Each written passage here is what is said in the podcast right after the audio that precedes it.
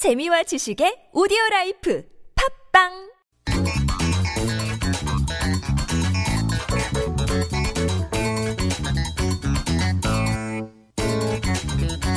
This is Koreascape on TBS EFM 101.3 megahertz in Seoul and surrounding areas. We do our best around here to bring you some deep insights into the Korean culture and mindsets. And one of the ways we can do that is to listen to what Koreans are saying to each other in mainstream media or on social media. It's a feature we call Culture Pulse, and it's twice a week. On Thursdays, guest host Natasha Seo joins us here in the studio. Hey, Natasha. Hi, good morning, Kurt. Good morning. Uh, now, I teased this at the beginning. Uh, an increasing number of high school students are choosing to uh, direct themselves towards civil service rather than the college lecture hall. That's right. And we're talking about the ninth level public service positions in particular. Uh, the exams for these positions, if you pass them, you can work as an entry level or a ninth level bureaucrat, mostly handling paperwork. Now, this national exam is open to a very wide age group between 80, 18 and 60, 60. So every year there have always been young test takers fresh out of high school or even in their final year of high school. But the proportion has been increasing dramatically over the recent year. You're looking at me like I'm incredulous. Mom, I'm so excited. I'm an entry level bureaucrat handling paperwork. Uh, which, you there know, are I mean, certain perks to this position. that's it's all about the perks, isn't Right. it? And about the security. Right. So according to one well-known 공무원 학원, as interviewed for a 중앙일보 article, the proportion of high school students taking their online classes jumped roughly fivefold from around 5% in 2014 to 25% in 2015. And that's the case with other popular 공무원 학원s around the Noryangin area as well. A fifth to a quarter of their students are high school students or recent graduates. Okay.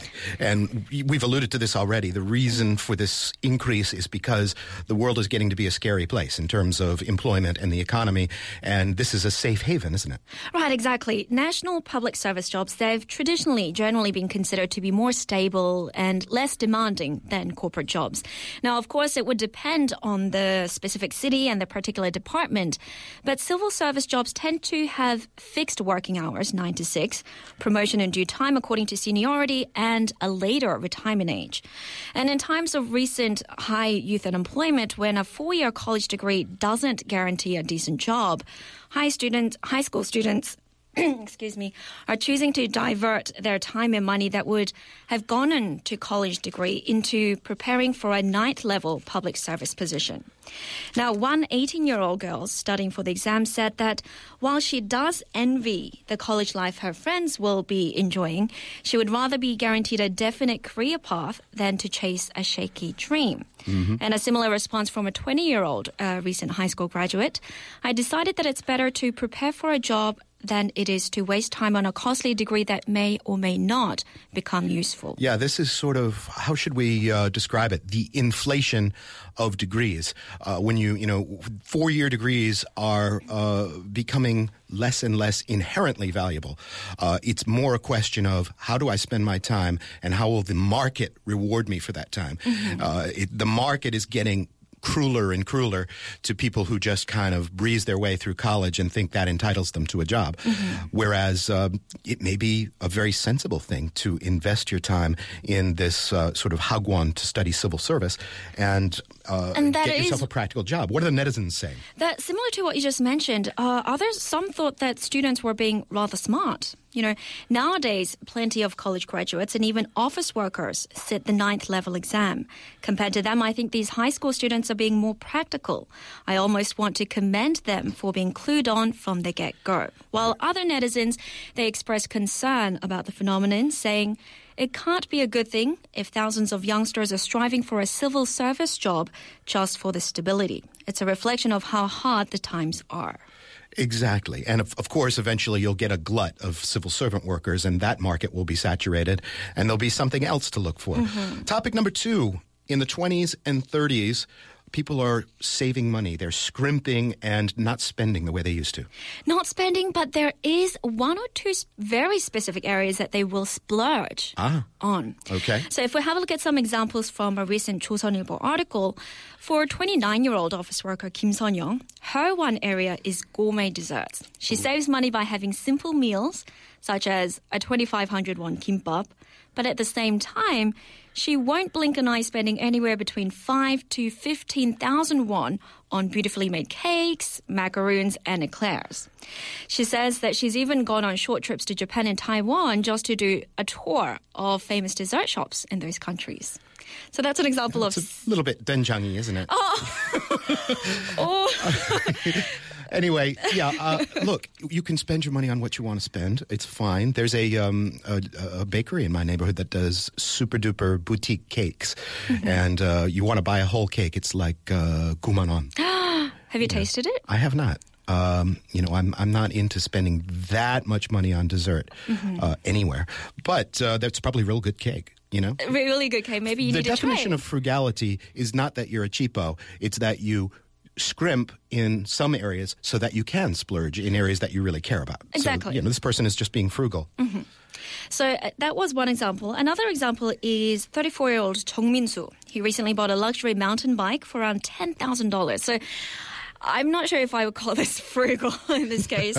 uh, he's by no means a chaebol heir or a wealthy businessman, but he says that when he considers the sheer amount of time he spends biking, it was a worthwhile investment. And that's I think that's right when you uh, when you're buying something important like a bike or like a stereo system, you can plan to keep that almost for the rest of your life. Right. So take the hit up front and spend the money and, and make it hurt, but then take good care of it. And over time, the cost will be uh, more kind to you than if you buy cheap things that you have to replace. Mm-hmm. So he's, he's a pretty wise guy. I always think about the cost per use when I'm shopping. Right. So if you buy quality, you get more use. So in the Exactly. end, it might be cheaper. Yep. Now, in explaining this trend, experts say that it's a natural reaction to the protracted sluggish economy.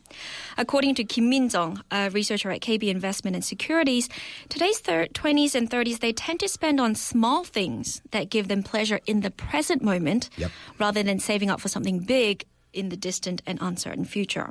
Also, the slow economy means that people's disposable income have been greatly reduced, while their desire to spend hasn't. Yeah.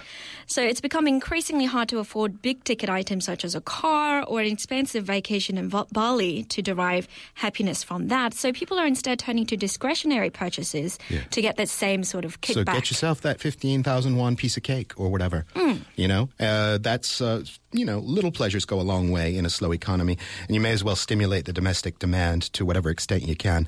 What are people saying about this uh, sort of frugality and selective spending? Well, one person credited the trend, saying, How silly. It's not about substituting big luxury items for small ones. It's about getting your priorities wrong. Spending 10,000 won for a quality healthy meal and skipping the dessert will be much better for you down the line. but then again, others th- saw things differently.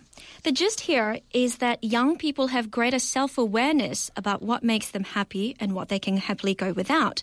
We all have different hobbies, tastes, and interests, so recognizing our own set of values, what's worth spending money on and what isn't, might help us get the most out of limited resources. That's that's exactly it. Frugality. The definition of frugality is picking and choosing where you want to spend and um, making economies in other areas. All right, we've time is sort of catching up with us, but we've got just enough time to hit topic three: uh, budget airlines in Korea experiencing a little turbulence lately.